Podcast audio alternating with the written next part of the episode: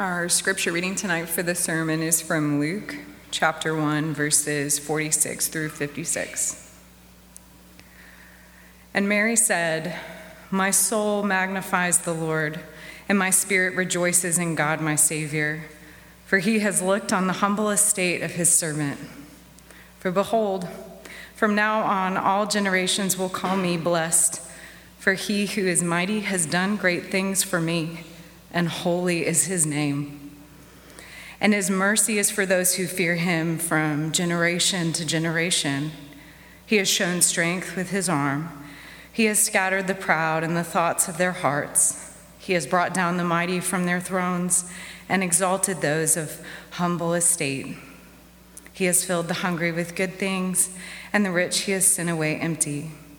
He has helped his servant Israel in remembrance of his mercy, as he spoke to our fathers, to Abraham and to his offspring forever." And Mary remained with her about 3 months and returned to her home. The word of the Lord.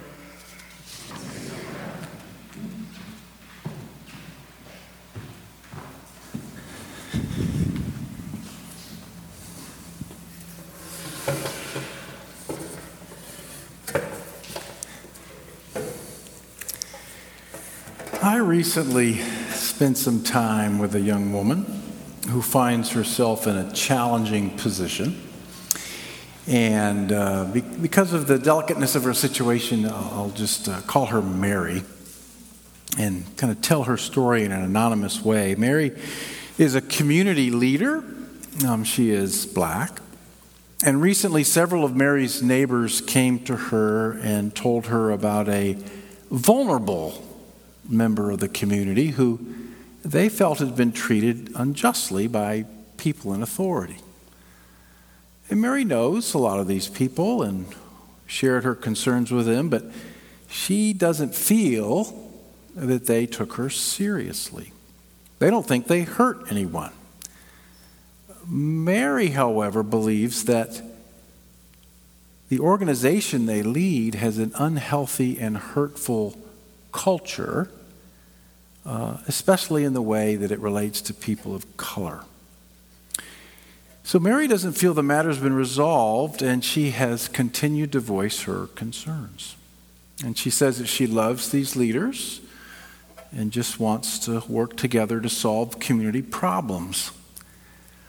But she does believe a member of her neighborhood has been treated unfairly, and so she is still advocating for them.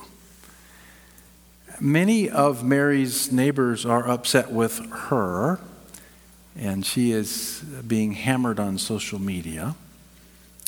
They feel she's just stirring up trouble. Mary is brave. Mary has deep faith. Mary is trying to work for justice. She feels very alone. I met with her because someone had called me last week and said, "You need to meet with her." And interesting, Matt and I had decided that this would be the text for tonight. It's the lectionary reading for tonight. And as I studied Mary's great song of praise, I just kept thinking about my new friend Mary. I think we'll see why maybe as we go through tonight. This great song is often known as the Magnificat, from the opening word in Latin and the translation in Latin. It's our oldest Advent carol. It's our oldest Christmas hymn.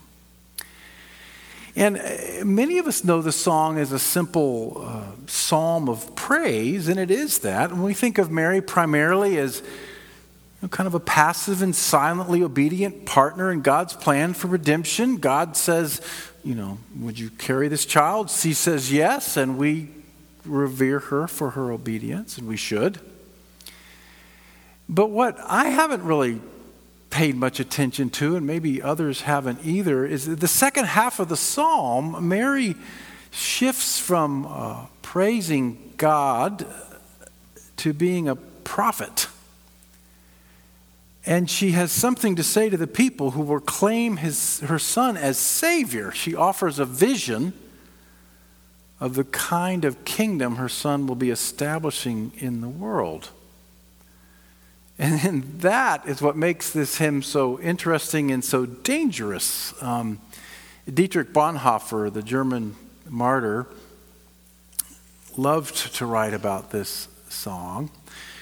He said, "The Song of Mary's is the oldest Advent hymn. It's the most passionate, most vehement, one might almost say most revolutionary Advent hymn ever sung. It is not the gentle, sweet, dreamy Mary that we often see portrayed in pictures, but the passionate, powerful, proud, enthusiastic Mary who speaks here. None of the sweet, sugary, or childish tones that we find so often in our Christmas hymns, but a hard, strong, uncompromising song of bringing down rulers from their thrones, humbling the lords of this world, of God's power and the powerlessness of men. These are the tones of the prophetic women of the Old Testament. Deborah, Judith, Miriam, coming alive in the mouth of Mary." Apparently, the Magnificat was so terrifying to rulers that the British East India Company forbade its being sung in evensong while they were in power. Leaders in Argentina forbade the song after the mothers of the disappeared displayed its words on placards in the Capitol Plaza. And during the 1980s, the governments of Guatemala and El Salvador prohibited anyone from reciting the song anywhere. Now, what could be so dangerous about a Christmas carol written by a teenage peasant girl? Well, it starts out safe enough. She begins her song by praising God for his love and his mercy towards her. "My soul magnifies the Lord. My spirit rejoices in God, my Savior." In verses 47 to 50, she gives the reasons for praising God. He's chosen her to join him in the plan of salvation. Generations will call her blessed for her unique role in the drama of salvation. "God is mighty," she says. "He's holy. He shows mercy towards those who fear him." And for most of us, this is kind of all we remember of this. A friend pointed out that there's a beautiful carol from the Magnificat, but it stops here. It doesn't go into verses 51 to 53. In the second half, Mary starts to prophesy, and she uses a prophetic form where she's looking into the future and then saying, "I look back and I see that this has happened." And she says that God is going to use his strong arm, his mighty power, to oppose the social and political and economic forces opposing God's purposes in the world. Now, clearly she didn't understand everything that was about to happen, but as she is prophesying here, what did she expect God to do through the Messiah? Well, specifically, God will do three mighty acts. He will scatter the proud, he will bring down the powerful, and he will send the rich away empty. And all of this, the last two verses say, is rooted in God's covenantal promises to his people. So what is she saying? How do we understand this language? And you can see why. I bet you don't get a Christmas card this year with Luke 1:51 to 53. "Merry Christmas. God is tearing down rulers. Love the banisters." No, I haven't seen a lot of those. I haven't heard many people sing about it. Well, let's think about Mary for a minute. She has a very bleak future. When an unwed teenage peasant girl was found pregnant, community typically was devastating, literally could even stone her as an adulteress. Soon after this moment when she recites this, the Romans required Mary to walk 70 miles while pregnant with a full-term baby to a small rural town of Bethlehem. And she actually gives birth as essentially being homeless. Now, when you look southeast from the stable or cave or wherever she was in which Jesus lay, she would have seen Herod's great, majestic palatial resort, which was known as the Herodium. And he built a 2,500-foot mountain himself so that you could see it from everywhere. And at that time, it was the largest palatial complex in the Roman world. And so wherever Mary would have been, she would have seen the light shining down from Herod's resort in the night sky. And so as she's attempting to recover from this long trip to Bethlehem and giving birth, which of course is a very traumatic thing physically and emotionally, she would have stared up into the night sky and seen Herod's luxurious resort. And she knew that her son was the only person deserving the title King of the Jews, but the Romans had appointed Herod King of the Jews. She knew that he was an imposter. And don't forget that within a few days, Mary and Joseph would be forced to flee with Jesus and become refugees in Egypt, while Herod ordered half of Jesus' playmates to be murdered. And so it's easy to kind of think of Mary as praying for God to bring vengeance upon Herod and the entire political establishment that he represented. And I think it's coming out of that sense of being, oppressed and hounded. Reverend Carolyn Sharp in a sermon says, "Don't envision Mary as the radiant woman peacefully composing the Magnificat.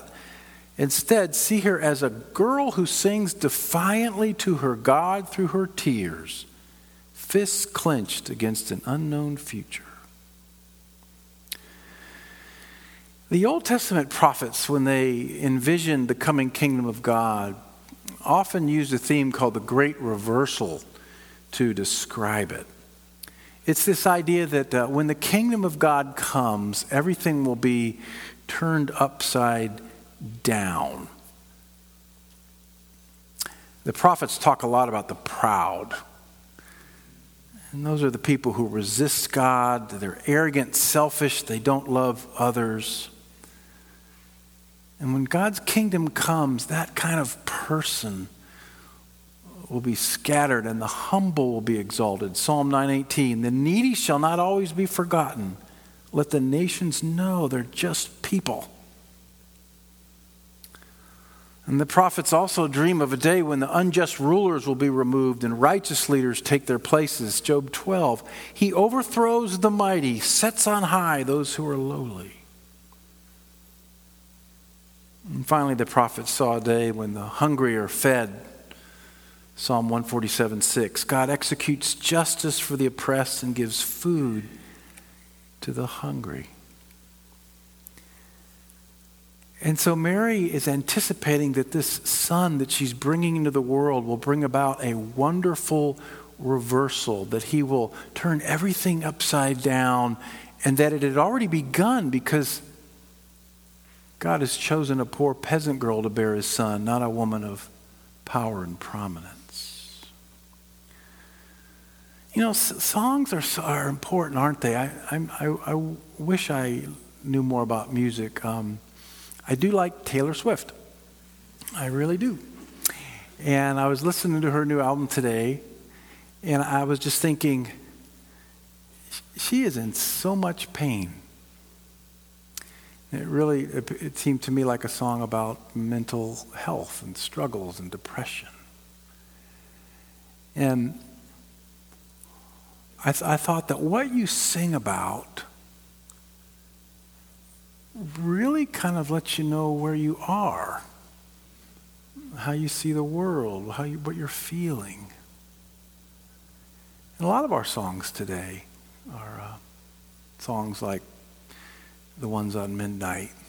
They're songs about struggle and depression and hopelessness and despair.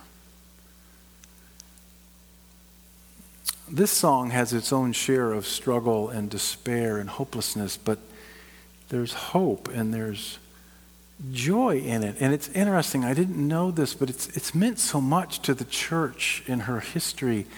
Monastic communities started very early, maybe the 4th century. Do you know that every evening for 1400 or 1700 years, monks and nuns have sung this song at evensong at the end of the day? Every evening. When Gandhi requested that this song be read in all the places where the British flag was being lowered on the final day of imperial rule in India. It's a very powerful song. What should we hear from it tonight?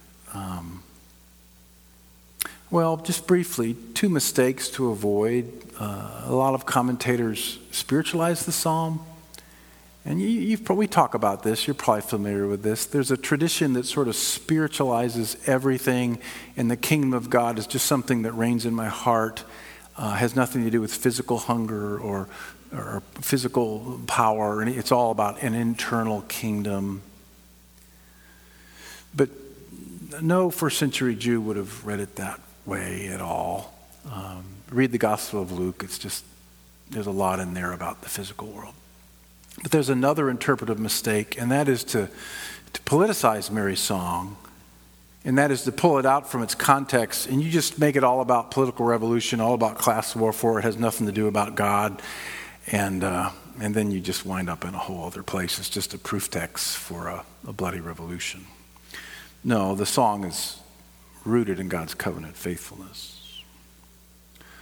So let's just end briefly with three lessons to take from Mary's song. First, godly women, because I'm saying this because Mary is often a picture of a virtuous woman. Godly women humbly obey God and prophetically work for justice in the world. The Protestant Mary is usually silent and passive. And we like to honor her for saying yes when God asked her to become pregnant with the Son of God, and we should. That's an enormous step. But the Mary of the Magnificat is not just silent and passive. She sings a song that shakes the world. She's engaged with the world. She is a prophet. She will pay a price all the way to the cross for her faith. Second, our kids learn about faith from what we sing about. Jesus, the apple didn't fall far from the tree, right? His mom was steeped in the scripture somehow. She knew the Hebrew prophets. She cared about justice, and she sang about it. She sang about it all the time, and that's what Jesus picked up. It's no wonder that he taught what he taught. You heard it from the synagogue. He also heard it from his mom singing. There's a lot of things that are important in raising children in the faith and our godly play and what you do in your formal teaching, but I think our kids maybe learn as much or maybe even more from what they hear us sing about. The kind of things we talk about. The kind of things that make us weep. The kind of things that make us laugh. That's really spiritual formation, is what mom's singing about when she's working. And then the last little thing that we've just seen over and over again in our years together is the kingdom of God is holistic. Mary has this deep faith in God. She celebrates this deep fear of God. His mercy is those for fear him. This song celebrates knowing God, loving God, worshiping God, praising God. You can't take that out of it. But she also praises God because she's partnering with God and bringing about the great reversal. And so the shape of our discipleship needs to be in the shape of Mary's song. There should be deep reverence, love, worship, and prayer. There should be participation in the great reversal. There should be sharing in the work of justice in the world. Both go together. As we finish this study of Mary's hymn tonight, I keep thinking about my new friend Mary. I'd never met her before. I didn't really know what to expect in our conversation. I found her a woman of deep faith. I found her to be a prophet, someone on whom the Spirit lingered like perfume. And at the same time, I met a brave woman risking much to care for a vulnerable neighbor. My new friend is participating in the great reversal, lifting up the humble and humbly confronting the proud. And she inspires me. And may we be like her. Let's pray.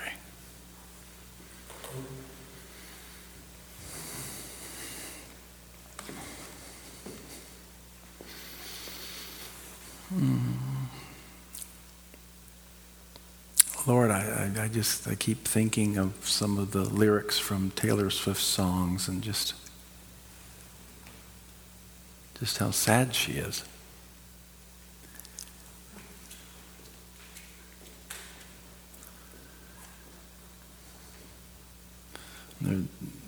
There's no final verse. There's no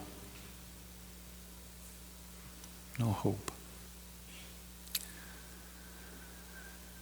And Lord, we know in this world there are many reasons to be sad, and we sing those songs ourselves, and Mary had them too and would know many tears. I think a prophet told her that. But her song also has hope, because it's anchored in the covenant God. And her life will have meaning and purpose because she's sharing in the great reversal.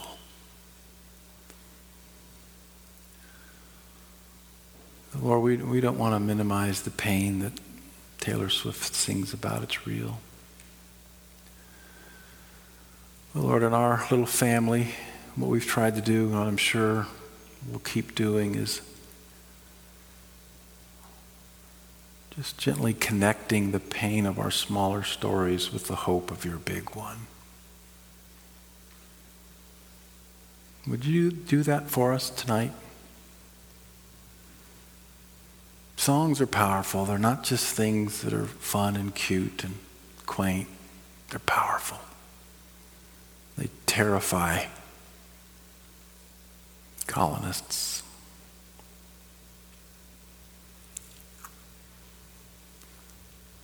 Would you shape our story by your song, even as we come to the table tonight?